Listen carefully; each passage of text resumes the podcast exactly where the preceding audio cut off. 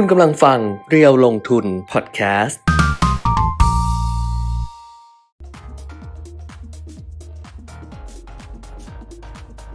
สวัสดีค่ะสวัสดีครัอับ ปเดตการลงทุนวันนี้นะคะ มาแล้ววันพฤหัสบดีที่ 7 ธันวาคม 2566 ค่ะ เมื่อวานคุณเบมิตมาทำงานคนเดียว ครับ วันนี้มาคู่ กำลังดูว่าต้นคริสต์มาสนี่มันเป็นยังไงอ่า มันเป็นอย่างนี้เออดูในจอไงมันเป็นอย่างใช่นี้ใช่แต่ว่าบางต้นมัไม่เห็เนี่นยไฟวิบวิบๆเนาะไม่ได้ไม่ได้เปิด บางต้นเขาจะเน้นเขียวกับแดงไง ไม่ไอ้ไม่ลูกๆนี่อะใช่ไหม เขาแบบไม่แล้วอันนี้เดี๋ยวนี้แบบนี้ละ เขาไม่ละสวยงามเขามีคนทองก็ไม่เอานะ เออเหรอใช่เอาแบบนี้ เออมีคนใช่ ก็มาสนใจด้วยนะห้องอื่นเนี่ย ที่ก็สนใช่ใจอยู่ในออฟฟิศมาสอบถามนะคะแล้วมันก็เป็นออฟฟิศแบบว่าออฟฟิศให้เช่าอะไรอย่างเงี้ย เออก็เปิดประตูมาเลย ตกใจ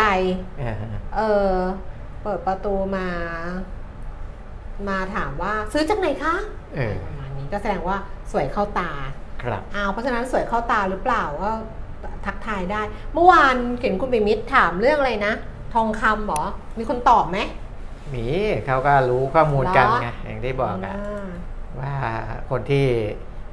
ตอบถูก ก็ส่วนใหญ่ก็ก็เป็นตอบถูกอะตอบถูกกี่คนครั้ที่งตอบถูแล้วกก็เฉคือลยตอบป่ะถูกมีเฉลยป่ะวันก่อนหน้านู้นสิบเจ็ดอีกวันหนึ่งสิบเอ็ดเฉลยเมื่อวานเลยป่ะเฉลยเลยเฉลยไปแล้วเรียบร้อยเฉลแล้วเมื่วานเลยอืมเลยค่ะนะครับก็เดี๋ยววันนี้มีอัปเดตหลายเรื่องนะครับ โดยเฉพาะตัวเลขเงินเฟ้อเข้ามาแล้วอืมนะเพราะว่าแถลงปุ๊บเนี่ยสื่อออนไลน์เนี่ยก็เริ่มที่จะส่งข่าวเข้ามาในระบบแล้วเดี๋ยวมาอัปเดตกันนะครับ แล้วก็รวมทั้งเรื่องอื่น ๆด้วย นะครับเรื่องดอกเบี้ยสหรัฐเรื่องจีนเรื่องอะไรเงี้ยก็มีความคืบหน้าจากเมื่อวานอีกนิดหน่อยเรื่องท่องเที่ยวนะเรื่องมุมมองเศรษฐกิจไทยอืมปีนี้ปีหน้านะครับอืมก็เดี๋ยวค่อยๆ ไล่เรียงกันไป เรื่องเยอะ ก็ก็พอพอได้พอได้ จะบอกก็จัดที่หลังจัดคนเดียวก็ได้ จัดคนเดียวแล้วมุมก็ดีนะ ฮะ เมื่อวานเนี้ยมุมออกมาแบบสวยงามอย่างนี้อะไรแหอละย่างเงี้ยเสองคนก็ดี นั่งสองคนแล้วแบบว่า เออ จริง ๆ เนี่ย ต้องไอ้นี่เนาะลองเปิด เปิดผ้าม่านข้างหลังดู ว่ามันไอ้นี่หรือเปล่า มันจ้าหรือเปล่า เพราะว่ามีต้นคริสต์มาสบังไงอ๋อมเผื่อมันจะแบบเออ ลึกลึกกว่านี้หรืออะไรกว่านี้อะก็ เดี๋ยวค่อยลองกันละกันแต่วันนี้นะคะ เริ่มต้นกันนะคะ ใครที่มาแล้วก็ทักทายมาได้นะคะ วันนี้เราเจอกันเนี่ยวันพฤหัสครับแต่ว่าช่วงเวลาอาจจะบอกว่าจะเรียกว่าอะไรเดียคือเหมือนกับบางคนก็เริ่มขี้เกียจแล้วอะธันวาแบบไม่อยากทำงานแล้วว่าเออก็เห็นใครๆก็ส่วนใหญ่ก็เที่ยวแล้ว เที่ยวนะเพราะว่าช่วงนี้มีวันหยุดใช่ไหมอย่างเออเช่นเขาต่อเนื่องมาใช่ป่ะอย่างวันที่5ธันวาเออก็แบบอาจจะต่อเนื่องแล้วเดี๋ยวมีวันรัฐธรรมนูญไงครับวันชดเชย รัฐธรรมนูญอีกก็ จะยาวไปแล้วก็เที่ยวต่อไปครับแล้วเดี๋ยวมันก็เข้าครึ่งเดือนหลังนี้ก็ไม่อยากทำงานกันแล้วอืมเอาใครที่ยังติดตามอยู่นะคะ ส่งข้อความมาทักทายกันได้เลยค่ะ ทั้งทาง Facebook Live นะคะเพจเรียวลงทุนแล้วก็ YouTube Live เรียวลงทุน Channel ด้วยนะคะอืมส่วนข้อมูลอะไปดูตลาดหุ้นต่างประเทศก่อนเลยก็แล้วกันนะครัคะบสำหรับเมื่อคืนที่ผ่านมาค่ะดัชนีอุตสาหกรรมดาวโจนส์ปิดตลาดเนี่ยลงไป 70 จุดนะคะ 0.19% NASDAQ ลงไป 83 จุด 0.58%แล้วก็ S&P 500 ลงไป 17.0.39%ค่ะ ซีของยุโรปนะคะลอนดอนฟุตซี่ร้อยเพิ่มขึ้น 25.0.3% CAC 40 ตลาดหุ้นปารีสฝรั่งเศสนะคะ ก็เพิ่มขึ้น 49.0.6%แล้วก็ดัคแฟรงเฟิร์ตเยอรมนีปรับตัวเพิ่มขึ้น 123.0.7%ค่ะในเอเชียเช้าวันนี้ค่ะ ตลาดหุ้นโตเกียวนิเกอีนี่ลงไปเยอะเลยลงไป 1.6%นะคะ ลงไป 549 จุดค่ะ แล้วก็ห่างเสียงของฮ่องกงก็ลงไป 1.76%ด้วยวันนี้เอเชียลงเยอะแหละเอางี้ครับห่างเสียงเนี่ยลงไป 289 จุดนะคะ ส่วนเสียไซ300 ตลาดหุ้นเซี่ยงไฮ้ก็ลงไป 25.0.7%เมื่อวานเนี้ยดิฉันไม่อยู่แต่ดิฉันก็ดูตลาดหุ้นนะ ตอนปิดก็เห็นว่าปรับตัวเพิ่มขึ้น ยังดูอยู่เลยว่าเออพันสี่มันก็แค่ปากซอยหรือเปล่า ปรากฏว่าวันนี้เนี่ยถอยรูดลงมาอีกแล้วนะคะสำหรับอืมตลาดหุ้นบ้านเรา ดัชนีราคาหุ้นสำหรับตลาดหุ้นบ้านเราเนี่ยเปิดทำการซื้อขายวันนี้ที่ระดับ1,382 จุดค่ะ แล้วก็ต่ำสุด 1,375 จุดนะคะ สูงสุด 1,384 จุด 10นาฬิกา16 นาทีค่ะ ตอนนี้ดัชนีราคาหุ้น 1,376.84 จุด ลงไป 12.71 จุด 0.91%แล้วก็มูลค่าการซื้อขาย 7,600 ล้านบาท ส่วน Set 50 Index ค่ะ 848.01 จุด ลงไป 9.43 จุด มูลค่าการซื้อขาย 5,130 ล้านบาทนะคะ หุ้นที่ซื้อขายสูงสุด 10 อันดับค่ะ อันดับที่ 1 เป็นหุ้นของปตทสอพอราคาลงไป 2.8%สำหรับสอพอนะคะ อันนี้ก็ดูออกเลยว่าที่ทำให้ดัชนีปรับตัวลดลงเนี่ยเอ่อเป็นเพราะหุ้นหุ้นอะไรพลังงานบ้างก็ใช่ลงเยอะเพราะหุ้นในกลุ่มพลังงานวันนี้ลงเยอะเลยทีเดียวสอพอ ลงไป 2.80%นะคะ ตอนนี้ 139 บาท ลดลงไป 4 บาทค่ะ ปตท 35 บาท 25 ลงไป 50 สตางค์ 1.4% AOT 59 บาท 50 ลดลง 50 สตางค์ 0.8%ค่ะ บ้านปู 7 บาท 15 สตางค์ ลดลง 25 สตางค์ CPO 53 บาท 25 ราคาเท่าเดิม KBank 107 127 บาท ลดลง 50 สตางค์นะคะ Advance อยู่ที่ 218 บาท ลดลง 3 บาท SCB 99 บาท 50 ลงไป 25 สตางค์ธนาคารกรุงไทยค่ะ KTB 18 บาท 30 ลงไป 20 สตางค์ แล้วก็ไทยออยล์ลงไปเกือบ 3%เลยค่ะ 50 บาทลดลง 1 บาท 50 สตางค์ ก็คือวันนี้หุ้นในกลุ่มพลังงานเนี่ยเป็นตัวนำเลยนะที่ทำให้ครับดัชนีปรับตัวลดลง พูดถึงเป็นตัวนำเนี่ยอืมรุ่นเราต้องรู้ ว่าสิรินภาเป็นตัวนำรู้ไหมไอเด็กมารุ่นนี้มาไรู้หรือเปล่าใช่แต่รุ่นใหม่ไม่รู้หรอกอืมพูดสิรินภาเป็นตัวนำอะไรวะอืมันเป็นโฆษณานมันมาจากอะไร โฆษณาอ่เออโฆษณาอะไรสักอย่างหนึ่งใครนึกออกไหมสิรินภาเป็นตัวนำเออตอนนี้อัตราแลกเปลี่ยนดอลลาร์บาท 35 บาท 30 สตางค์นะคะ ก็อ่อนค่าลงมาอ่อนค่าสุดเนี่ย35 บาท 30 แถวๆนี้แหละ แล้วก็แข่งค่าสุด 35 บาท 14 สตางค์ค่ะ ส่วนราคาทองคำนะคะ วันนี้วันที่วันที่ 7 ธันวาคมเนี่ยมีการปรับไป 2 ครั้งด้วยกันนะคะ ราคาล่าสุด 2,028 เหรียญต่อออนซ์ค่ะ ราคาในบ้านเราอยู่ที่ 33,750 อันนี้ฝั่งซื้อคืนนะคะ ส่วนขายออกคือ 33,850 เป็นราคาทองคำแท่งค่ะ แล้วก็น้ำมัน น้ำมันเมื่อวานราคาขายปลีกในบ้านเรานี่มีการปรับตัวลดลงนะคะ เช้าวันนี้ราคาดิบกลับขึ้นมา แต่ว่าก็เป็นราคาดิบกลับจากที่มันทิ่มลงไปเลยครับหัวทิ่มไปเลย เพราะว่า เวสเท็กซัสเนี่ยต่ำกว่า 70 เหรียญ 69 เหรียญ 80 เซนต์นะคะ แล้วก็เบรนท์74 เหรียญ 71 เซนต์ค่ะ ส่วนดูไบ 83 เหรียญ 56 เซนต์ดูดูไบเป็นราคาเก่า ราคาใหม่ก็น่าจะปรับตัวลดลงเหมือนกันนะคะ ตอนนี้ก็เท่ากับว่าราคาน้ำมันลงครับทองลงครับหุ้นแล้วแต่ก็แล้วก็แต่ตในลาดในมีเอเชียขึ้ก็นลงเยอะมีลงอืมใช่แล้วแต่เลย อัตราแลกเปลี่ยนค่าเงินบาท อ่อนค่าลงเมื่อเทียบกับดอลลาร์ครับอืมประเด็นที่อ่าส่งผลกระทบในภาพรวมๆก่อนละกันนะที่อ่าทั้งในเรื่องของตลาดหุ้นเอเชีย ทั้งในเรื่องของราคาน้ำมันเนี่ยมาจากเรื่องของความกังวลเกี่ยวกับการชะลอตัวของเศรษฐกิจค่ะนะครับอันนั้นเลยเป็นเป็นตัวหลัก แต่เดี๋ยวค่อยๆมาไล่ดูข้อมูลกันว่า อะไรที่ทำให้เกิดเอ่อ ความกังวลอย่างนั้นนะครับ แล้วก็มันก็มีจะมีตัวเชื่อมโยงอื่น ๆ ที่เชื่อมโยงกับเรื่องราวเหล่านี้แหละนะครับอืมเอ่อพูดถึงเรื่องของการปรับราคาทองคำนิดหนึ่งนะครับ อย่างที่บอกไปเมื่อวานว่าเอ่อสมาคมผู้ค้าทองคำเขาคงจะสมาคมค้าทองคำนี้น่าจะน่าจะมีแนวทางในการปรับราคาที่มันถี่ขึ้นนะนะเพราะว่าวัน ที่ปรับมาก ๆ เลยคือ 4 ธันวาเนี่ย17 ครั้งอืม5ธันวา 11 ครั้ง 6 ธันวาก็คือเมื่อวานนี้เนี่ย ถึงแม้ว่าจะปรับลดน้อยลงนะจำนวนครั้งลดน้อยลง แต่ก็ปรับถึง 7 ครั้งด้วยกัน 7 รอบเลยนะครับอ่อเขาไม่ได้มีแนวทางหรอกเขาก็ทำตามราคาตลาดโลกแหละเหรอก็ต้องเออเมื่อก่อนขึ้นแค่แบบเอ่อเท่าไหร่นะเหรียญสองเหรียญเนี่ยเขาก็ปรับแล้วเหรอผมไม่ไม่แน่ใจนะ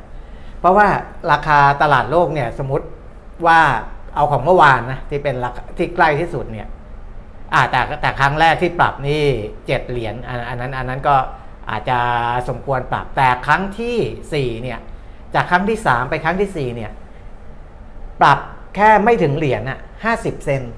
แต่ราคาทองคำปรับแล้วอะแล้วดูอัตราแลกเปลี่ยนประกอบไปด้วย เออนะอย่างนี้เป็นต้นนะครับ ก็ก็ให้เห็นว่าเดี๋ยวนี้ปรับค่อนข้างถี่เลย วันนี้ เฉพาะแค่ยัง10 10นาฬิกากว่านี้ก็ปรับไปแล้ว 2 ครั้งนะครับ ก็ตอนนี้ราคาทองคำถึงแม้ว่าจะไม่ไม่สูงเท่าราคาสูงสุดเนี่ยเราเคยต้นเดือนเนี่ย2,000 ถ้าราคาสปอร์ตนะ2,087 เหรียญสหรัฐต่อออนนะครับ ตอนนี้ 2,030 ก็ลงมาอพอสมควรเหมือนกันนะครับ แต่ก็ยังอยู่เหนือ 2,000 อยู่ นะก็ให้เห็นส่วนราคาน้ำมันนี่อย่างที่บอกว่าเป็นความกังวลเรื่องของการชะลอตัวทางเศรษฐกิจนะก็มาไล่เรียงดูกันนะครับว่าเกิดอะไรขึ้นในมุมของเศรษฐกิจของโลกก่อนละกันนะครับดูจากเศรษฐกิจใหญ่อันดับหนึ่งของโลกก็คือสหรัฐอเมริกาก่อนครับสหรัฐอเมริกาเนี่ยตัวเลขที่อัปเดตเข้ามาล่าสุดก็คืออ รายงานการจ้างงานเดือนพฤศจิกายนของสหรัฐอเมริกา เพิ่มขึ้นแค่ 1.03 แสนตำแหน่ง น้อยกว่าที่คาดเพราะเพราะว่าคาดเนี่ย 1.30 ออกมาจริง 1.03 นะครับ ก็ค่อนข้างที่จะต่ำกว่าที่คาดพอสมควรนะก่อนหน้านั้นเดือนก่อนหน้านั้นเนี่ย 1.06 แสนตำแหน่งนะครับ นี่แสดงให้เห็นว่า ตลาดแรงงานของสหรัฐก็เริ่มเริ่มที่จะไม่ได้แข็งแกร่งเหมือนก่อนหน้านี้แล้วนะครับ โดยธุรกิจที่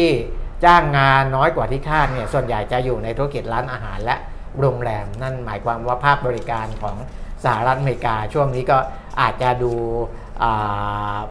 ดูดูอ่อนๆชะลอตัวลงไปนะครับ ซึ่งก็จะเชื่อมโยงไปถึงเรื่องของการปรับอัตราดอกเบี้ยของสหรัฐอเมริกา ซึ่งปีนี้ไม่ขึ้นแน่นอน ปีหน้าเนี่ยก็คาดว่าจะไม่ขึ้นแต่ยิ่งกว่านั้นนะครับ มีรายงานของ CNBC ออกมาว่า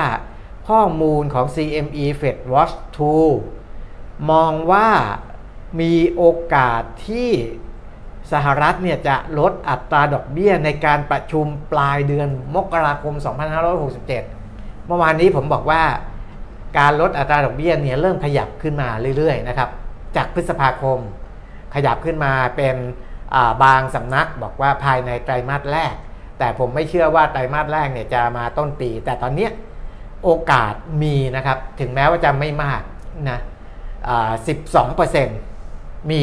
นะครับ มีโอกาสที่จะ ลดตั้งแต่การประชุมเดือนมกราคม 2567 เลยนะครับ แต่นี่อาจจะเป็นความเห็นของบางคนและมันก็เลยทำให้เข้ามาเป็นโอกาสใน CME Fed Watch นะครับก็ฟังฟังไว้ก่อนนะครับ แต่ว่าสำหรับคนที่ไม่เห็นด้วยกับการปรับปรับลดอัตราดอกเบี้ยเร็วเนี่ยก็จะบอกว่าโอ้ยอันนี้เป็นแค่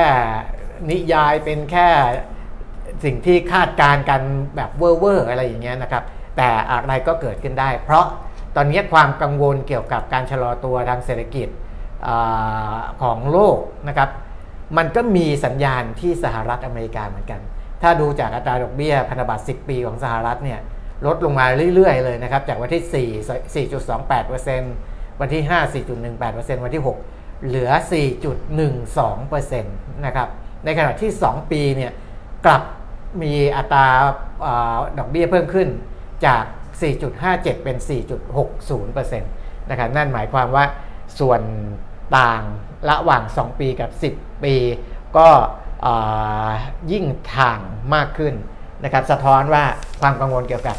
ปัญหาเศรษฐกิจในอนาคตเนี่ยมีมากขึ้นนะครับอันนี้เป็นตัวสะท้อน 1 ตัวแล้วนะของสหรัฐอเมริกาาเรื่องของตลาดพันธบัตรเรื่องของตัวเลขการจ้างงานนะครับ เรื่องของโอกาสการปรับลดอัตราดอกเบี้ยที่เร็วขึ้นนะครับไม่ไม่ต้องรอไปถึงครึ่งปีหลังแล้วนะครับ อาจจะตั้งแต่ช่วงแรก ๆ เดือนแรก ๆ ของการประชุม FOMC เลยด้วยซ้ำนะครับ ในส่วนของจีน ในส่วนของจีนอย่างที่บอกแล้วว่าในในแง่ของภาคอสังหาริมทรัพย์ ก็ยังมีปัญหานะครับ แต่ ยังมีเรื่องอื่นๆออกมาอีก เช่นเรื่องอที่ Moody Investor Service ปรับลดแนวโน้มของอันดับความน่าเชื่อถือจาก stable ลงมาเป็น negative นะครับเป็นลงมาเป็นลบเนี่ย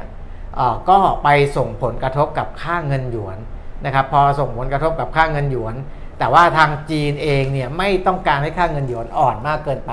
เขาก็ใช้วิธี ไปซื้อเงินหยวนนะ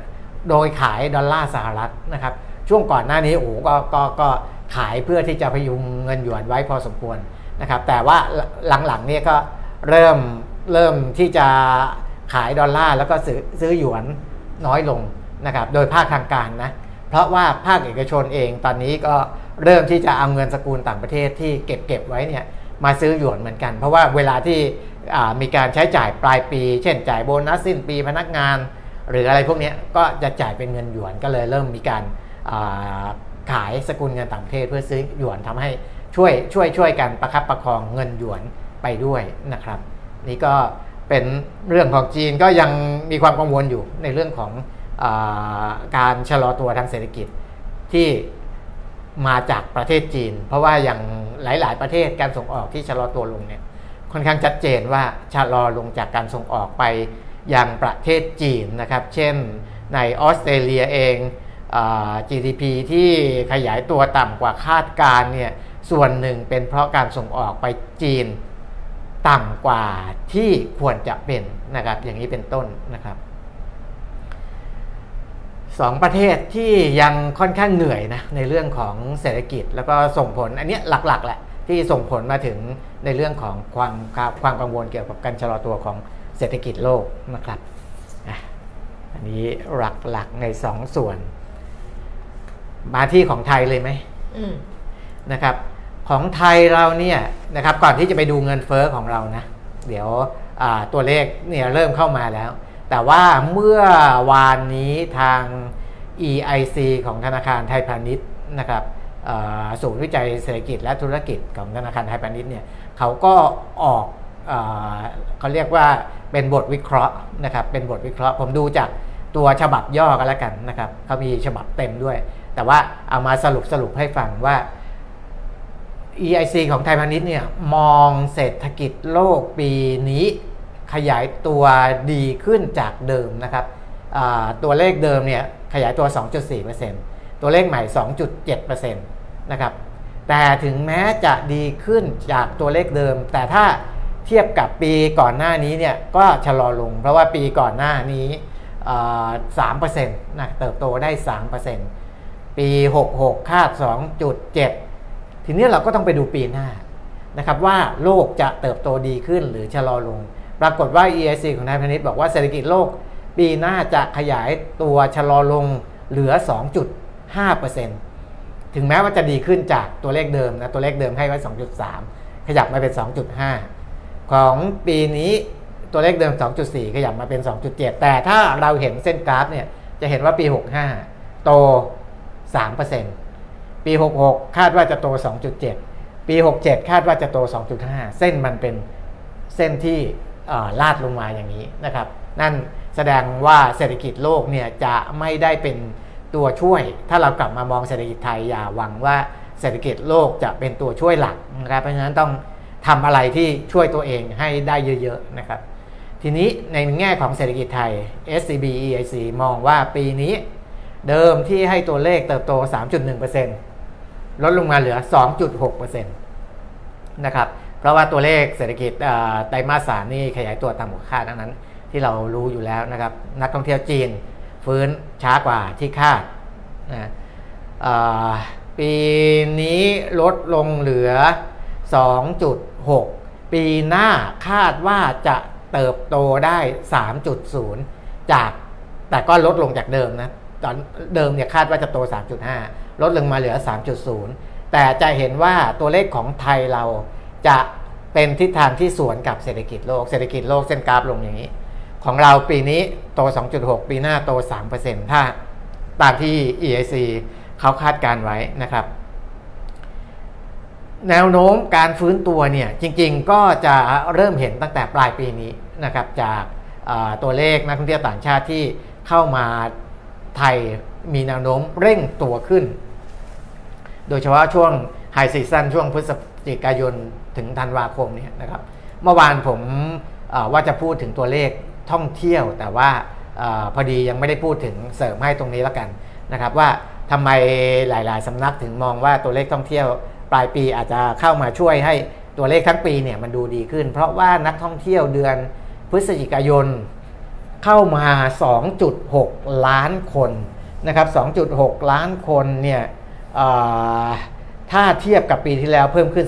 49%ถ้าเทียบกับเดือนตุลาคมเพิ่มขึ้น 18%นั่นคือพฤศจิกายนเนี่ยทิศทางเริ่มดีขึ้นแล้ว แล้วก็ช่วง 3 วันแรกของเดือนธันวาคมก็เข้ามา 280,000 คนนะครับนั่นหมายความว่าเดือนธันวาแนวโน้มก็เราก็เห็นแล้วว่าเริ่มดีขึ้น ถ้าหากว่าการเข้ามาของนักท่องเที่ยวในช่วงเดือนธันวาคมช่วงที่เหลือของปีเนี่ยออกมาอยู่ประมาณนี้เนี่ยจะรวมตัวเลขออกมาได้ประมาณ เกือบเกือบ28 ล้านคนนะครับประมาณสัก 27.7 ล้าน แต่ว่าถ้ามองในเชิงบวกปลายปีช่วงช่วงใกล้ใกล้ใกล้ใกล้ใกล้สิ้นปี อาจจะมีตัวเลขเร่งขึ้นมา ก็เราตีไป 28 ล้านคน ก็จะเป็นไปตามเป้าหมายหลังจากปรับลดกันมาแล้วนะครับที่วางไว้ ปีหน้าคาดการว่านักท่องเที่ยวจะเข้ามาเนี่ย 34.1 ล้านคนนะครับก็ถือว่าเป็นการเติบโตจากปีนี้อีก 22% อันนั้นก็จะทำให้เป็นตัวช่วยหนุนในเรื่องของเศรษฐกิจโดยรวมด้วยนะครับ อันนี้ถึงทางทางสำนักวิเคราะห์วิจัยหลาย ๆสำนัก จึงมองว่าปีหน้าเศรษฐกิจไทยอาจจะได้แรงหนุนจากตัวนี้เข้ามาด้วยไม่รวมถึงการใช้จ่ายเงินของภาครัฐอะไรต่างๆนะครับ ก็โดยรวมๆแล้วประมาณนี้ประมาณนี้นะครับเนี่ยยาวไหม นั่งเงียบๆนี่น่ากลัวเหมือนกันนะนั่งนั่งนั่งคิดถึงตัวเองใช่ว่า ว่าเวลานั่งเงียบๆนี่น่ากลัวน่ากลัวเพราะว่า มันก็น่ากลัวไงมันเหมือนมันเหมือนมีอะไรใช่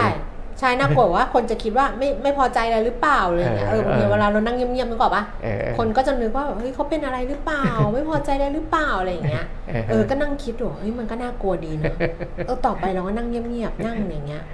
แบบพวกอะไรก็นั่งเฉยๆเงียบๆเงี้ย เรายังกลัวเลยว่าเฮ้ยอะไรหรือเปล่าวะว่าน่ากลัวไหมเออน่ากลัวอยู่ แต่ว่านั้นเป็นส่วนของอะไรนะ EIC แต่ว่าทางกกรกกรคณะกรรมการร่วมอารมณ์อะไรนะคะแต่ก็นิดนึงอะแบบลำคาญลำคาญหน่อยแต่ไม่อะไรใช่กกรนี่ไงกกรวันมรสุมเศรษฐกิจปี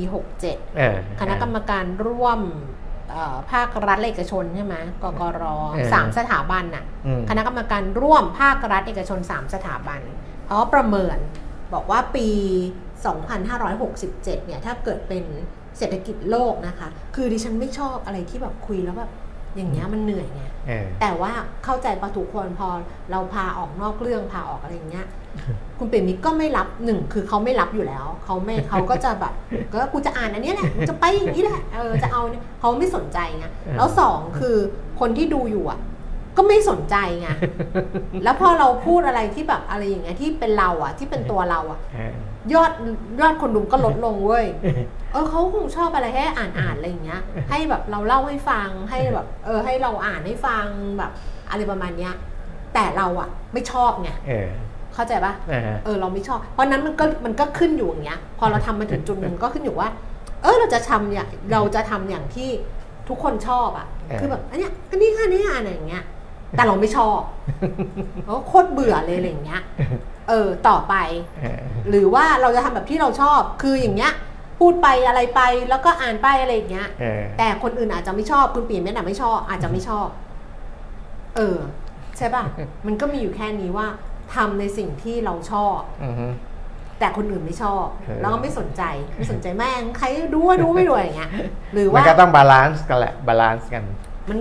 เราก็ไม่ได้เราก็ไม่ได้พูดเรื่องไร้สาระไปเรื่อยๆแต่ถ้าจะให้เราพูดแบบว่าอะไรอย่างเงี้ยไปตลอดเงี้ยเรารำคาญตัวเองไงเออเข้าใจป่ะเออ เออมันหนวกหูตัวเองไงมันก็ไม่ได้ไงมันก็จะวันหนึ่งก็จะทำไม่ได้ เออ กฎมันก็จะไหลย้อนเนี่ย เออ ก็จะเป็นอย่างเงี้ยแล้วเขาก็จะไปเนี่ยทุกคนก็จะแบบเฮ้ยเรื่องอะไรกันวะ จริงค่ะความเงียบน่ากลัวค่ะ ดิฉันก็จะนั่งเงียบๆไงให้ทุกคนกลัวไปเลยเอออ้าวกกรนะคะเขาก็บอกประเมินเศรษฐกิจโลกปี 2567 ค่ะ บอกว่ามีแนวโน้มชะลอตัว โดยเศรษฐกิจสหรัฐแล้วก็ยุโรปเนี่ยจะชะลอตัวจากภาวะการเงินที่ยังคงตึงตัวต่อเนื่อง ส่วนเศรษฐกิจจีนมีแนวโน้มที่จะเติบโตไม่ถึง 5%เนื่องจากปัญหาของภาคอสังหาริมทรัพย์นะคะครับอันนี้เอามาจากกรุงเทพธุรกิจค่ะ อย่างไรก็ดีนะคะเศรษฐกิจเอเชียถ้าเกิดไม่รวมจีนก็คืออาเซียน 5 ประเทศอะมีอาเซียน 5 ประเทศนะ แล้วก็เกาหลีใต้แล้วก็ไต้หวันเนี่ยมีแนวโน้มที่จะขยายตัวได้ดีขึ้นเฉลี่ยก็คือ 3.7%ตะวันออกกลางและอินเดียนี่กกรเขาประเมินหมดเลยนะอ่าเขาน่าจะประเมินคู่ค้าครับเพ ราะว่าเขาทำการค้าการลงทุนกับบรรดาก็สก็คภางหดูอสภาอุดอะเอาตัวเลขของอาสถาบันหลัก ๆ มาประกอบด้วยแหละ World Bank IMF อะไรอย่างเงี้ยก็จะไปยุ่งกับเขา อันนี้กำลังจะพูดว่าแอเรียที่เขาพูดอะเออเออก็เหมือนกับว่าเขาเอาแบบคู่ค้าเขาอะว่าเขาดูสหรัฐยุโรปนะว่ามันตึงมันมันอาจจะชะลอตัวเพราะว่าเพราะว่าการเงินมันตึงตัวนะ จีนไม่ค่อยดีนะไม่ถึง 5%นะ เนื่องจากปัญหาสังหานะ ส่วนเอเชียถ้าเกิดไม่รวมจีนอ่าอาเซียน 5 ประเทศเกาหลีใต้ไต้หวัน ก็มีแนวโน้มดีขึ้นเออจะขยายตัว 3.7%ตะวันออกกลางอินเดียนี่มีแนวโน้มที่จะเติบโตสูง ก็คือตะวันออกกลางจะสูงสัก 3.4%แล้วก็อินเดียเนี่ยจะได้สัก 6.3%ครับซึ่งอันเนี้ยเห็นไหมบอกแล้วว่าเขาดูคู่ค้า เพราะเขาบอกว่าสามารถเป็นปัจจัยสนับสนุนการส่งออกของไทย ในระยะข้างหน้า โดยเฉพาะกลุ่มอุตสาหกรรมรถยนต์ชิ้นส่วนอิเล็กทรอนิกส์คอมพิวเตอร์แล้วก็อาหารครับก็คือเขาก็ดูคู่ค้านั่นแหละ ส่วนเศรษฐกิจไทยค่ะ กกรประเมินนะคะว่าปี 2567 ปีหน้าเนี่ยจะขยายตัวได้ 2.8 ถึง 3.3%อืมการส่งออกขยายตัว 2.3%เงินเฟ้ออยู่ในกรอบ 1.7 ถึง 2.2% แต่เศรษฐกิจไทยยังมีความเสี่ยงที่จะเติบโตได้น้อยกว่า 3%ซึ่งเป็นระดับศักยภาพ นี่พูดอีกคนหนึ่งแล้วนะ 3%คือระดับศักยภาพนะ บอกว่าอาจจะต่ำกว่า 3%ซึ่งเป็นระดับศักยภาพ เป็นปีที่อืม6ติดต่อกันอ่าเพราะความเสี่ยงจากเศรษฐกิจโลกที่ชะลอตัว ความเปราะบางในประเทศ เช่น ปัญหาหนี้ครัวเรือน และหนี้ภาคธุรกิจ โดยเฉพาะ SME แล้วก็ผลกระทบต่อการเข้าถึงสินเชื่อในระบบ จากการเริ่มใช้มาตรการปล่อยสินเชื่ออย่างมีความรับผิดชอบของแบงค์แบงก์ชาติ ที่เน้นวินัยไม่สร้างหนี้เกินกำลังเนี่ยจะทำให้เข้าถึงหนี้สินเชื่อในระบบยากขึ้นนะคะ รวมถึงการกลับมาจัดชั้น คุณภาพหนี้ตามปกติ คือก่อนหน้านี้ก็อรุมอร่วยให้ช่วงครับโควิด แต่อ่าตอนนี้พอหลังโควิด แล้วเนี่ยก็กลับมาจัดชั้นตามปกติ NPL อะไรอย่างเงี้ยเพราะฉะนั้นเขาก็จะไม่ไม่ยืดหยุ่นให้ ครับ แล้วก็เรื่องของการเข้าถึงสินเชื่อที่บอกไปว่าต้องมีความรับผิดชอบก็คือว่าแบงก์ชาติก็ทำเหมือนกับแบบอะลูกหนี้มีคุณภาพเจ้าหนี้ก็ต้องมีคุณภาพด้วยไม่ได้แบบปล่อยปล่อยแล้วก็ให้ลูกหนี้แบบว่า อันนี้ยิ้มกับไลน์เหรอ ใช่ปล่อย ลูกค้าส่งมา อ๋อ ปล่อยให้ คนกู้อะอืมไปตกระกรรมลำบากเอาตกระกรรมลำบากเอาข้างหน้าเออผ่อนไม่ไหวกลายเป็น NPL อะไรประมาณนี้ เพราะฉะนั้นเนี่ยอันเนี้ยกกรเขาก็มองว่ามันเป็นปัจจัยที่อาจจะกระทบเรื่องของภายในประเทศ แต่ว่าเรื่องไอ้หนี่นอกระบบอะไรที่ฉันเห็นครับข่าวไม่ได้ดูนะเห็นอืมแวบๆนะอืมว่าตำรวจเขาไปดักจับคือหลังจากแถลงไปอะไรไปอะเออเออเขาก็ใช้วิธีการ taxi driverอ่าไปดักจับเจ้าหนี้นอกระบบที่มาทวงหนี้ที่แบบมาแบบมาข่มขู่มาทวงอะไรเขาบอกงี้มีการเย้ยด้วยนะ รวบตัว คือมีลูกเจ้าหนี้เยอะเหรอแก๊งเงินกู้โหดเออเย้ยกฎหมายพังร้านส้มตำเละเนี่ยเออเออนี่ไงเศรษฐาเขาบอกว่าเอานี่เย้ยกันนี่นะเออเออ พังร้านส้มตำเละไปละอย่างเงี้ยแต่ผมเคยเห็นเลยนะกับตาแถวแถวแถวแถวๆนี่แถวแถวออฟฟิศเก่าอะ เป็นทำไมใครทำอะไร เป็นร้านก๋วยเตี๋ยวอะเขาขายร้านเป็นเพิงขายก๋วยเตี๋ยวอะไม่ได้เป็นร้านนะอ่าก็คือก็คือเอ่อทำเพิงอะทำเพิงแล้วก็มีโต๊ะเก้าอี้ให้นั่งอืมเจ้าหนี้โหดมา พังหมดเลย ไม่คุยเหรอก็เข้ามาเหมือนคุยอ๋อสองสามคำแล้วก็พังเลย เออ เออ อย่างนี้เลย เนี่ยอืมพอเห็นข่าวพังร้านส้มตำนี่นึกออกเลยอืมนึกออกเลยว่าเจ้าหนี้เข้ามาใส่เอ่อเสื้อเขาเรียกซาฟารีใช่ไหมแขนสั้นอะไรอย่างเงี้ย โอ้อย่างดีเลย มาแล้วก็มามามาพังร้าน ดิฉันเคยเจอแต่แมงกะไซอืมน้องมอไซค์ใส่หมวกกันน็อกมาอ่าฮะ มันก็มาจอดไอ้ละไอ้ข้างๆซอยอะอืม แล้วทุกคนก็จ่ายตังค์ให้เดี๋ยวก็ถามว่าเขาเป็นเขาเป็นหมวกแก๊งหมวกกันน็อกเหรอเออ ไอ้คนที่จ่ายเป็นคนขายแม่ค้าไงแม่ค้าอ่า พ่อค้าก็บอกว่า ไม่ใช่ไม่ใช่เขาไม่เก็บเขาไม่เก็บค่าทอง เออ เก็บเก็บทองอะ่ะ เก็บเออค่าทองเออเรียนก็ถามว่าอ้าวทองคืออะไร คือ เขาปล่อยทองอ๋อเขาปล่อยเขาปล่อยทองเออเขาเดี๋ยวนะจำไม่ได้นะเว้ยมันมีวิธีการซับซ้อนมากอะเออจริง ๆ เหมือนกับเขาหนึ่งอะบางร้านอะบางคนอะอย่างไอคนขายขนมโตเกียวอะเออก็คือเมียอยากได้ทองอืมไม่มีเงินก้อนไปซื้อให้อยู่แล้วอ่าฮะก็เลยซื้อจากอันเนี้ยแล้วก็ผ่อนอ๋อแต่มันก็จะมีดอกเบี้ยเออเออเอาบางมันจะมีเออดอกไงมันก็จะมีดอกเบี้ยที่แบบ เอเอออ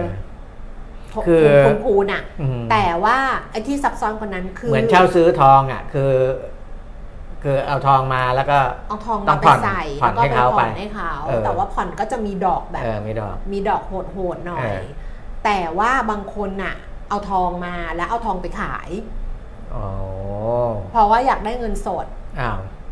คืออยากได้เงินสดเอามาหมัมุนนก็ไม่เวียนถูกเนาะแล้วก็มามามามาเลยนะ มาผ่อนกับไอ้นี่เออแต่ไอ้นี่ไม่ได้ให้เงินสดไอ้นี่ให้เป็นทองเออเออแล้วเอาทองไปขายเออซับซ้อนไงเออเออซับซ้อนกว่านั้นครับมีเยอะแต่อันนี้เคยเจอ อันนี้เคยเจอเอง แต่น้องเออเขามาเรียบๆนะเขามาแบบเปิดสมุดอย่างเงี้ย มาถึงเปิดนักเปิดเปิดหมวกกันน็อกเอออ่าเปิดหน้ากากแล้วก็เปิดสมุดเอออย่างเงี้ยนี่ก็ส่งให้เขาก็จดจดแล้วเขาก็บื้นไปอีกร้านหนึ่งเออคือบื้นบื้นบื้นบื้นไปเอ้ยในซอยเนี่ยเห็นป่ะไอซอยเนี่ยเออมันจะมีร้านเยอะแวะทุกร้านเออบอกโอ้นี่ลูกค้าเขาหมดเลยเหรอ แวะทุกร้านเลยแวะทุกร้านแล้วนู้นมาเก็บค่าไฟอ้าวไม่ใช่นี่หว่ารถเออมอเตอร์ไซค์มาขายแบบเออแบบว่าขายนมโตเกียวขายนมเบื้องอะไรอย่างงี้ใช่ไหมเออเออไม่ใช่มาเก็บค่าไฟนี่หว่าครับเออแวะทุกร้านแสดงว่าทุกร้านเป็น แล้วเราหนีได้ไหมไม่เขารู้เขาไงสงสัยเขาก็หาเงินรายวันไงเพื่อมาใช้แบบนี้ไงเออแต่ว่าเอ่อด้วยถ้าหากว่าเอ่อคนกลุ่มนี้เนี่ยที่เคยที่เคยใช้ชีวิตแบบนี้ติดตามข้อมูลข่าวสารมากขึ้น เดี๋ยวเขาก็จะค่อยๆ ปรับ พฤติกรรมค่อยๆปรับพฤติกรรมหมายถึงคนที่กู้คนเหรอที่กู้คนที่อยากมีทองแต่ไม่มีเงินแล้วมาใช้เนี่ย ผมว่าเขาก็ต้องปรับเปลี่ยนนะเมื่อวานหรืมีเขาไคนเปหลี่ยนึ่งเมื่อวานมีคนดูรายการทีเด็ดลูกหนี้เออแล้ว inbox มาบอกว่าเป็นน้องที่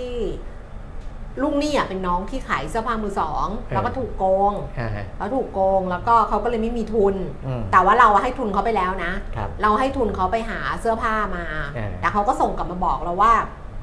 เออเขาอะไม่ได้ขายเสื้อผ้าเออเขาก็เลยเอาทุนเราอะไปลงทุนขายเสื้อกรอกทอดไปอะไรเงี้ยเออก็ก็แล้วแต่เขาไงเออแต่คราวเนี้ยคนที่ดูอยู่อะก็บอกว่า อยากจะส่งเสื้อผ้าไปให้เขาเพราะมีเสื้อผ้าที่แบบบางตัวยังไม่ได้แกะป้ายเลยเออดิฉันก็มีตอนแรกดิฉันก็ส่งให้เขาแล้วดิฉันก็ยุ่งยุ่งๆก็เลยไม่ได้ส่งก็บอกจะส่ง ตอนนี้ท่านนี้ก็ inbox มาบอกว่าขอที่อยู่ได้ไหม ทีมงานก็ให้เบอร์โทรมาดิฉันก็บอกเออขอที่อยู่ละกันพอเขาขอที่อยู่มาเออก็ทีมงานก็ให้ที่อยู่มาดิฉันก็เอาที่อยู่เนี่ยส่งให้กับกับคนที่ inbox มาว่าอะเนี่ยที่อยู่นี้ถ้าจะส่งเสื้อผ้าให้เขาก็ส่งไปตามนี้เออเขาก็ถามว่าต้องโทรคุยก่อนไหมเออดิฉันก็เลยให้เบอร์โทรไปอีกเออบอกอะงั้นโทรคุยกันก่อนเออ แต่ดิฉันก็เขียนในข้อความนะ บอกว่าแต่ถ้าเขาขอเงินอย่าให้เออถ้าเขาขอเงินอย่าให้ เพราะว่าเราไม่อยากให้เขาเนี่ยไม่พยายามเออคือเขาต้องพยายามมากกว่านี้ ไม่ใช่ว่าไม่พยายามแล้วแบบอ๋อพอเราดูรายการแล้วแบบคนก็โอนเงินให้เลยให้ไม่เอา ถ้าเขาขอเงินอย่าให้อืมก็เขาก็โทรไปแล้วเขาก็ เล่าให้ดิฉันฟังอินบ็อกซ์มาบอกว่าโทรไปแล้วอืมน้องเขาไม่ได้ไม่ได้ขอเงินเออเออไม่ได้ขอความช่วยเหลือเป็นเงิน แต่พอบอกว่าจะส่งเสื้อผ้าไปให้ น้องเขาก็เงียบเงียบๆแล้วเขาบอกว่าขอดูก่อนได้ไหมว่าราคาเท่าไหร่อืมเพราะว่าจะเอาไปแบบเขาต้องไปขายต่อไงอะไรแบบเออเออทางนี้ก็เลยบอกว่าไม่ได้ไม่ได้ไม่ได้ขายค่ะอืมคือจะหาส่งให้เออฟรีๆอะไรอย่างเงี้ยเออเออเออเขาบอกเขาก็เสียงเขาก็ดีใจนะ ก็คืออมมันก็อ่าฮะต้องประมาณเนี้ยเพราะฉะนั้นเนี่ยจะบอกว่าคนดูรายการอะ ถ้าดูไปเรื่อยๆอะอืมมันก็น่าจะมีความรู้เพราะเราก็พูด เราก็ควรพูดควรเยอะจะนะควรจะเออเราก็ใช่พูดเยอะนะไม่ใช่คือไม่เยอะนะเอ่อต้องมันมันเป็นเรื่องของ mindset เป็นเรื่องของเออนั่นแหละ วิธีคิดวิธีเขาอะคิดวิอะไรธีคิดต่างๆเขาอะนะอะกลับมานิดนึงกกรนะคะ หลังจากที่ประเมินปี 2567 ว่าอาจจะชะลอตัวจากเศรษฐกิจโลกจากอะไรครับแล้วก็เศรษฐกิจไทยก็ โตต่ำกว่าศักยภาพนะคะ ส่วนปีนี้เขาก็พูดด้วยนะคุณปีไม่เพราะปีนี้เนี่ย9เดือนแรกเนี่ยเศรษฐกิจไทยมันขยายตัว 1.9%ซึ่งประเมินว่าทางตอนแรกประเมินว่าทั้งปีเนี่ยจะเติบโตได้ 2.5ถึง3%แต่พอ 9 เดือนมันได้แค่ 1.9 เนี่ย ก็ประเมินว่าทั้งปีจะขยายตัวได้ 2.4%ค่ะ แล้วเขาก็บอกว่าที่ เศรษฐกิจมันโตต่ำกว่าที่คาดเนี่ยมันมี 3 ปัจจัยเซอร์ไพรส์ที่แบบว่าไม่ไม่ได้คาดคิด แล้วก็ทำให้เศรษฐกิจในปี 2566 เนี่ยโตต่ำกว่าที่ประเมินไว้เนี่ยนะคะก็คือ 1. สงครามอิสราเอลฮามาสอันนี้บอกว่าเป็นปัจจัยที่ทำให้มีความเสี่ยงด้านราคาพลังงานนะคะเป็นปัจจัยเซอร์ไพรส์ดึงเศรษฐกิจไทย ปัจจัยที่ 2 ก็คือเศรษฐกิจจีนเนี่ยไม่ฟื้น โดยดัชนี PMI ของจีนยังไม่ฟื้น นอกจากจะกระทบการส่งออกไทย ยังทำให้การนำเข้าสินค้าจีนมากขึ้น แล้วก็นักท่องเที่ยวจีนเนี่ยต่ำกว่าที่ต่ำกว่าเป้าหมายที่ประเมินไว้ แล้วไทยเนี่ยไม่ติดท็อปไฟสำหรับนักท่องเที่ยวจีนด้วยนะคะ ปัจจัยที่ 3 ก็คือ ผู้ผลิตไทยไม่ผลิต เติมสินค้าคงคลังค่ะ คือไม่ผลิตเพิ่ม ไม่เติมสินค้าคงคลัง ก็คงจะประเมินว่าเพราะภาพรวมไม่ดีหรืออะไรอย่างนี้ไงก็เลยไม่เติมดังนั้นเนี่ยมันก็เลยทำให้ไอ้ภาคการผลิตตรงเนี้ยมันหายไปด้วย สะท้อนว่าขาดความเชื่อมั่นทั้งอุปสงค์ในประเทศแล้วก็การส่งออกในระยะข้างหน้า รวมถึงต้นทุนทางการเงินที่สูงขึ้นด้วย แล้วก็ปัจจัยที่กกรห่วงก็คือหนี้นอกระบบเนี่ยจะฉุดศักยภาพของเศรษฐกิจไทย นั่นแหละ แต่ว่าสภาอุดเนี่ยห่วงเรื่องค่าไฟ เพราะว่าเขาเป็นภาคผลิตโดยแท้ไงเออสภาอุดเนี่ยคุณเกรียงไกรเทียนนุกูลประธานสภาอุตสาหกรรมแห่งประเทศไทย บอกว่าภาคเอกชนเนี่ยมีความห่วงเรื่องของต้นทุนการผลิต โดยเฉพาะเรื่องของการขึ้นค่าไฟก็มีหลายเรื่องที่รัฐบาลต้องแก้แหละไอ้เรื่องนี้นอกระบบเนี่ยร้านที่โดนพังเนี่ยข่าวตำเหรอข่าวที่รายงานเนี่ย เขาบอกว่าเพราะเจ้าหนี้โมโหที่คนเนี้ยไปลงทะเบียนไปลงทะเบียนไอ้ไอ้ตามตามนโยบายของรัฐวาระแห่งชาตินี่แหละพอไปลงทะเบียนเนี่ยไอ้เขาซึ่งซุกซ่อนตัวเองอยู่ว่าเขาเป็นเจ้าหนี้นอกระบบเนี่ย เหมือนลูกหนี้เนี่ยไปเปิดเผยตัวเขาเนี่ยก็บอกแล้ววันนึงก็พูดไปแล้ววันนึงก็พูดไปแล้วบอกว่าเนี่ยใช่ป่ะมันมีบริษัทที่เรารู้จักอะจะทำไอ้กองทุน ให้พนักงานล้างหนี้นอกระบบอะแต่ต้องบอกว่าเจ้าหนี้เป็นใครไงพนักงานก็ไม่กล้าบอกก็ไม่กล้าบอก เพราะว่าอะไร ไม่ได้กลัวมาถล่มนะกลัวยืมต่อไม่ได้เออ ทั้งทั้งที่แบบไม่ได้บอกตำรวจด้วยนะเออ บอกแค่แอดมิบอกแค่ HR บริษัทอะยังไม่กล้าบอกเลยเพราะว่าวันดีคืนดีใครจะไปรู้ว่า เราอะจะต้องเดือดร้อนจะต้องกู้อีก ก็ต้องไปกู้เจ๊จุ่มเจ๊จิ๋มเหมือนเดิมไง แต่เนี้ยมันเหมือนกับว่าเจ้าหนี้เขาบอกว่าเฮ้ยคุณทำสัญญากับนอกระบบไว้ว่าจะต้องผ่อนเท่านั้นเท่านี้กี่งวดกี่งวดมันยังเหลืออีกกี่งวดเนี่ยอยู่ๆคุณไปลงทะเบียน แล้วจะทำให้สัญญาเดิมที่นั้นมันไม่มีผลเนี่ยมันไม่ได้ ก็ต้องมีการพังกันนะครับ ซึ่งผู้บัญชาการตำรวจภูธรภาคหนึ่งพลตำรวจโทจิรสันแก้วแสงเอกบอกว่า เนื่องจากว่าเรื่องนี้เป็นวาระแห่งชาติ คือที่ผ่านมามันไม่เป็นวาระแห่งชาติตำรวจอาจจะไม่ทำอะไร เยอะก็ปล่อยปล่อยไป แต่ตอนนี้พอเป็นวาระแห่งชาติว่าเป็นนี่ต้องใช้นี่ครับ ไม่บอกนอกนี่นอกระบบตำรวจก็ไม่ได้สนับสนุนสนับสนุนให้ใช้หรอไม่ มาบอกไปเจอมาเนี่ยลูกนี่บอกว่าไปแจ้งความตำรวจว่าเป็นนี่ก็ต้องใช้นี่สิอ่ามัน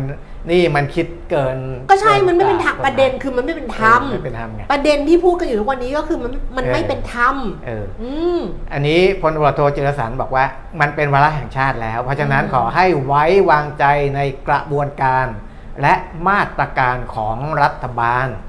ไม่ต้องกลัวถ้ารู้สึกไม่ปลอดภัยให้แจ้งตำรวจได้ทุกเมื่อ แจ้งได้ทุกเมื่อเขาพังร้านกูไปแล้วค่ะพังก็เขาไปตามจับมาแล้วไงไอ้คนที่พังร้านเนี่ยนี่เขาไปจับมาแล้วนะเราเราของข้าวของอะเออไม่รู้แต่เขาก็ไปเคลียร์ต้องไปเคลียร์ให้ต้องย้ายจังหวัดเลยนะไม่ต้องกลัวขอให้แจ้งตำรวจได้ทุกเมื่อเพราะว่าวาระแห่งชาติแล้วเวลาแห่งชาติแล้ว เดี๋ยวตำรวจจะต้องเข้าไปดูแลไปจัดการให้นะครับ อันนี้เกิดเหตุเกิดเนี่ยที่จังหวัดชัยนาทจังหวัดชัยนาท ก็ใจแรงก็เราเราก็ในในช่วงที่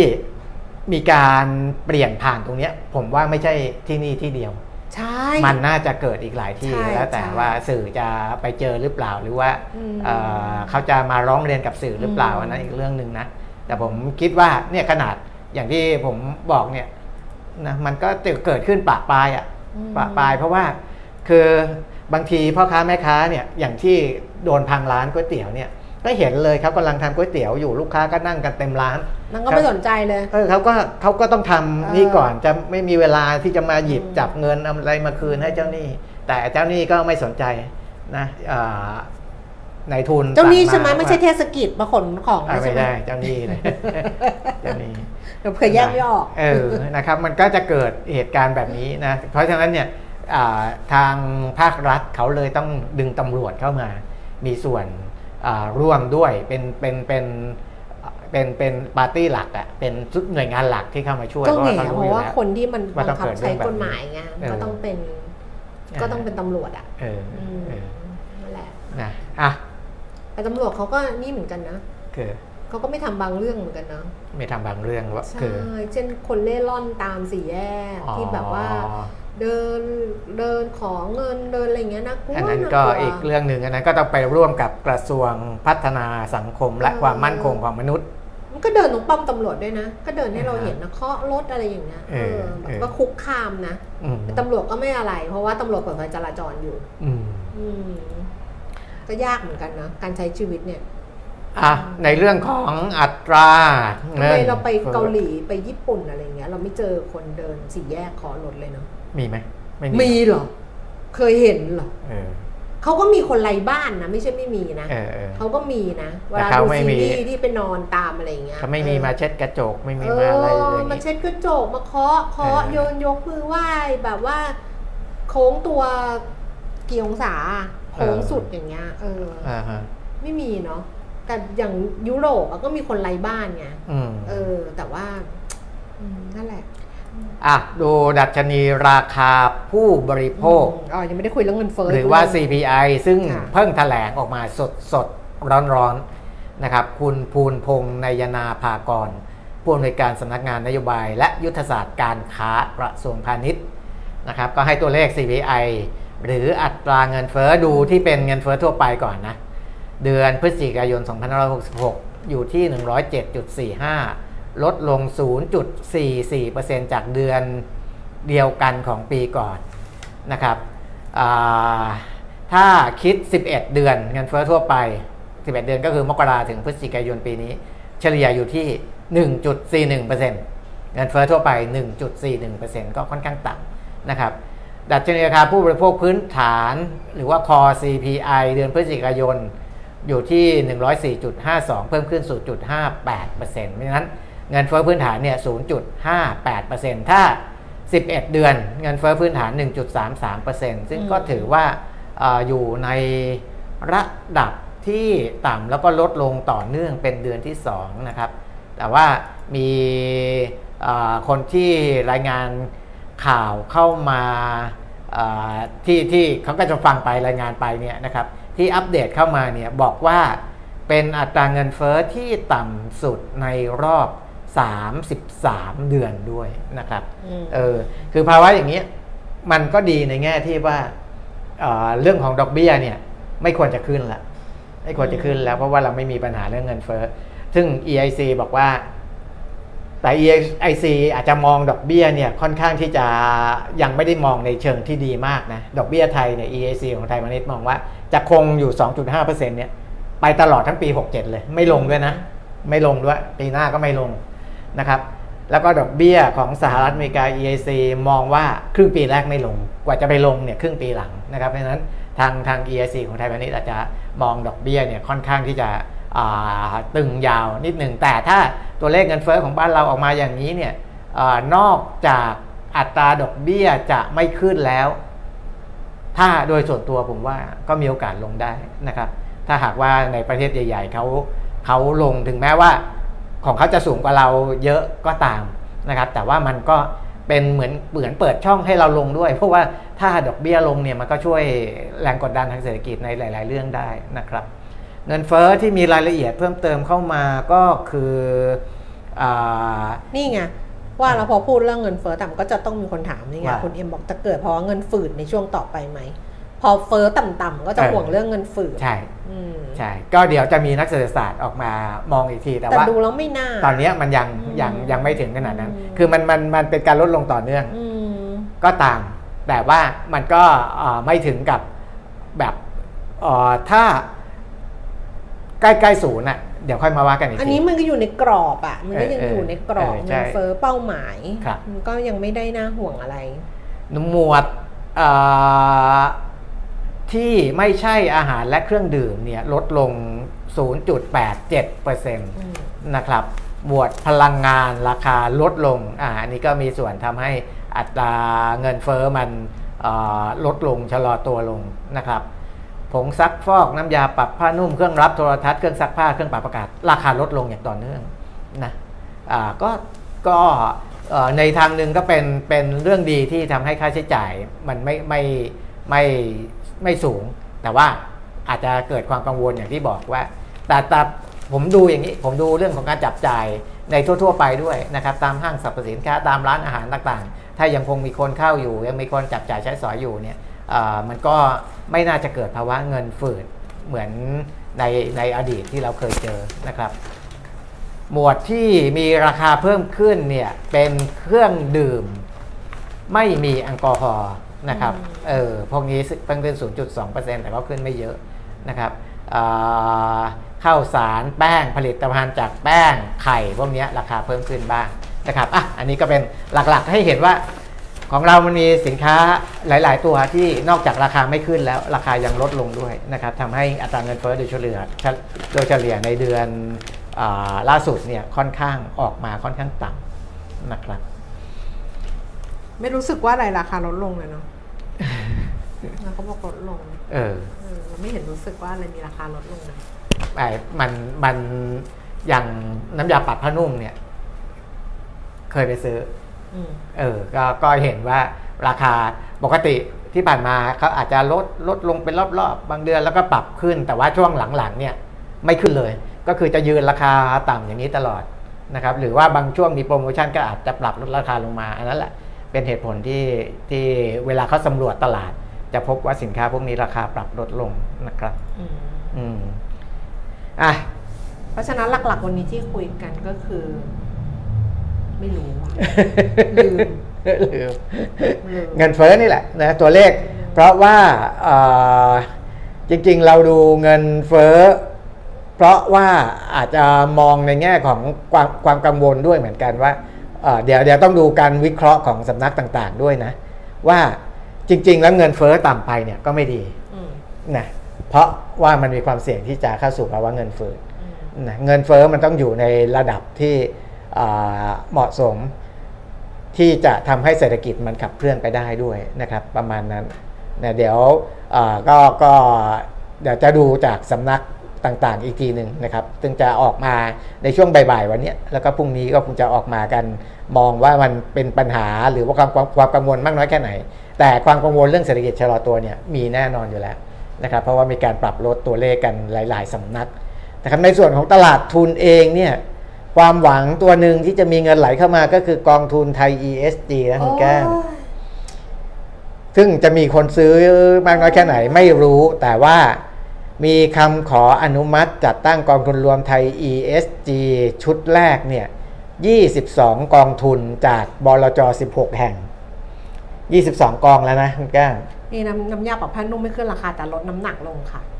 อ๋อ อ่า เออเหรอไม่รู้ ดิฉันไม่เคยรู้หรอกไม่รู้เรื่องพวกนี้ เออ จะบอกว่า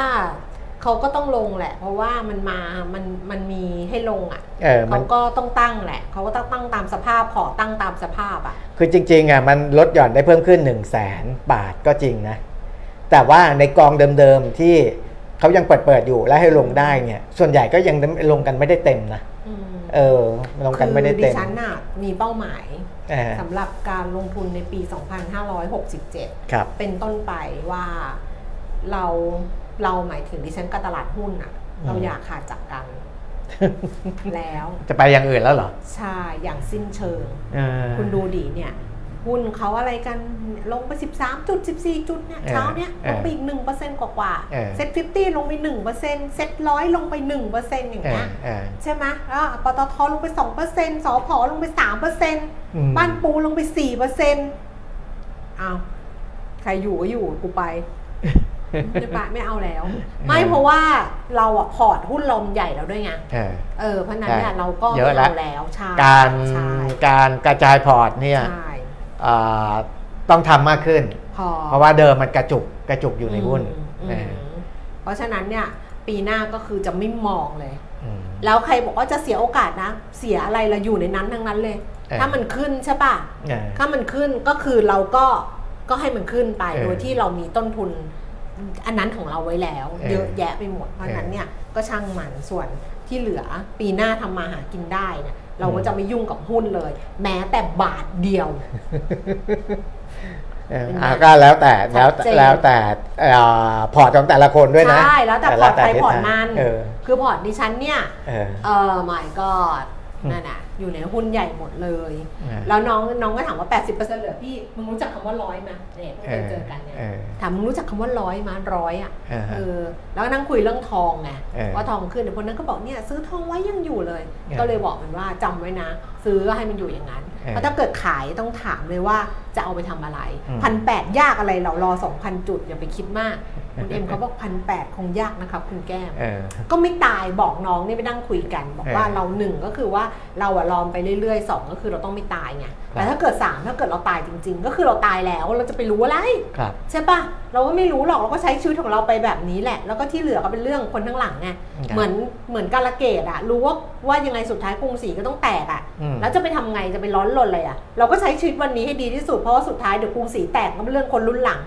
เราเปลี่ยนประวัติศาสตร์ไม่ได้ อันนี้ก็เหมือนกันก็คือ เราก็ปล่อยมันไปครับปล่อยมันไปแล้วก็เอากระจายไปที่อื่นอืม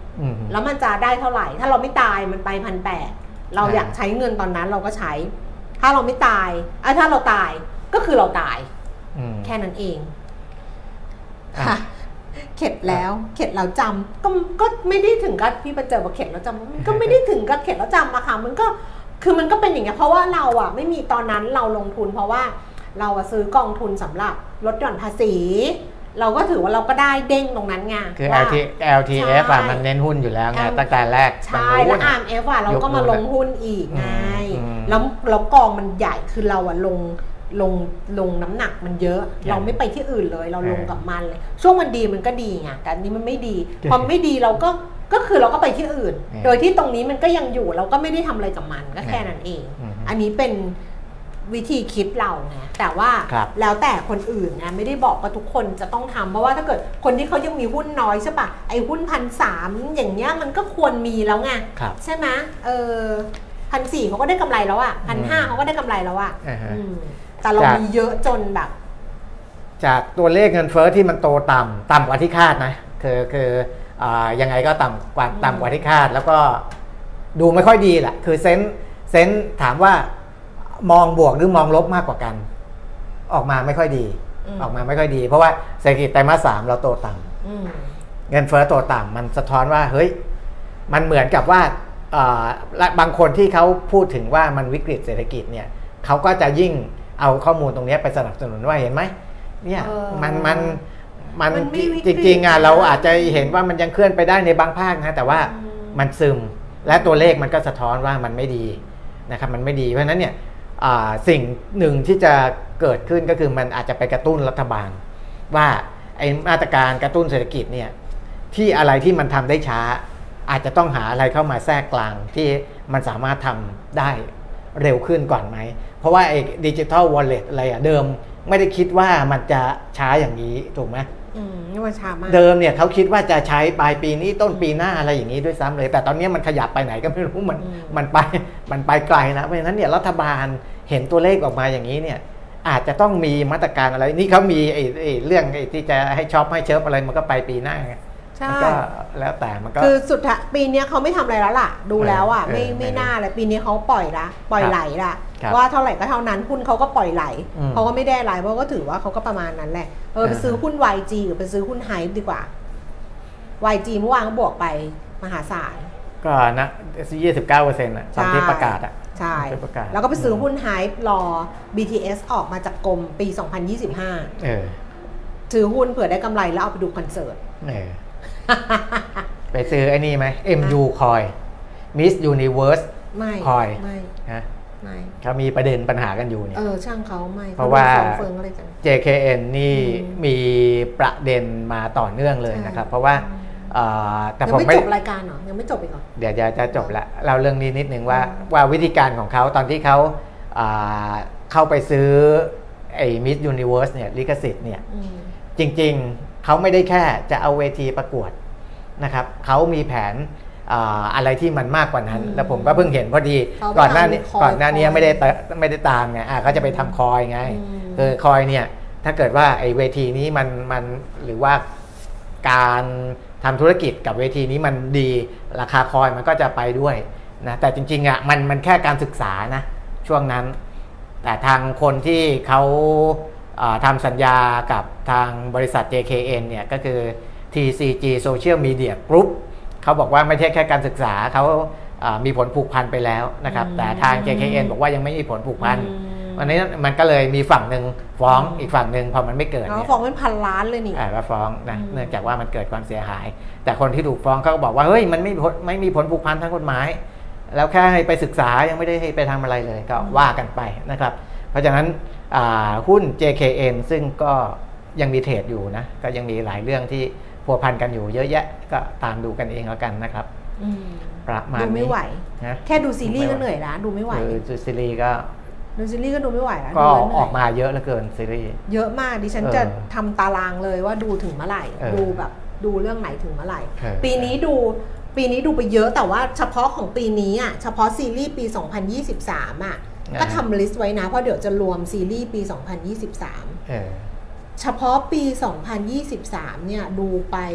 ดูซีรีส์ไปตอนนี้ 36 เรื่องเออเฉพาะปี 2023 นะเออไม่ได้ไม่ได้ไม่ได้หมายถึงว่า อันนี้คือซีรีส์ใหม่แต่อ่าแต่ว่าในระหว่างทางก็ดูซีรีส์เก่าไปด้วยอะไรอย่างเอเงี้ยอเออแล้วก็ดูหนังอะดูหนังแบบหนังโรงอะไปสองเรื่องนี่พลาดหนังไปเรื่องหนึ่งแล้วเพราะว่าเออยุ่งยุ่งๆก็เลยไม่ได้ดูครับเดี๋ยวไปรวมในหนิงงานมารีวิวซีรีส์เพจหนิงเพจรีวิวซีรีส์ที่ดีที่สุดในปัตตภีเออมีคนบอกว่าไม่มีใครเขียนแบบนี้แล้วค่ะ ไม่มีเพจไหนเขียนแบบนี้แล้วค่ะเออไม่โหนกระแสไม่เอาเออไม่อิงกระแสไม่อะไรเลยเออกูจะเขียนของกูอย่างนี้ละค่ะ เออเออเออไม่อ่านก็อย่าอ่านครับนั่นแหละอ้าวเดี๋ยววันนี้ไปแจกปฏิทินก่อนส่วน พรุ่งนี้นะคะวันศุกร์กลับมาเจอกันครับอีกครั้งหนึ่งวันนี้ไปแล้วนะคะ สวัสดีค่ะ สวัสดีครับ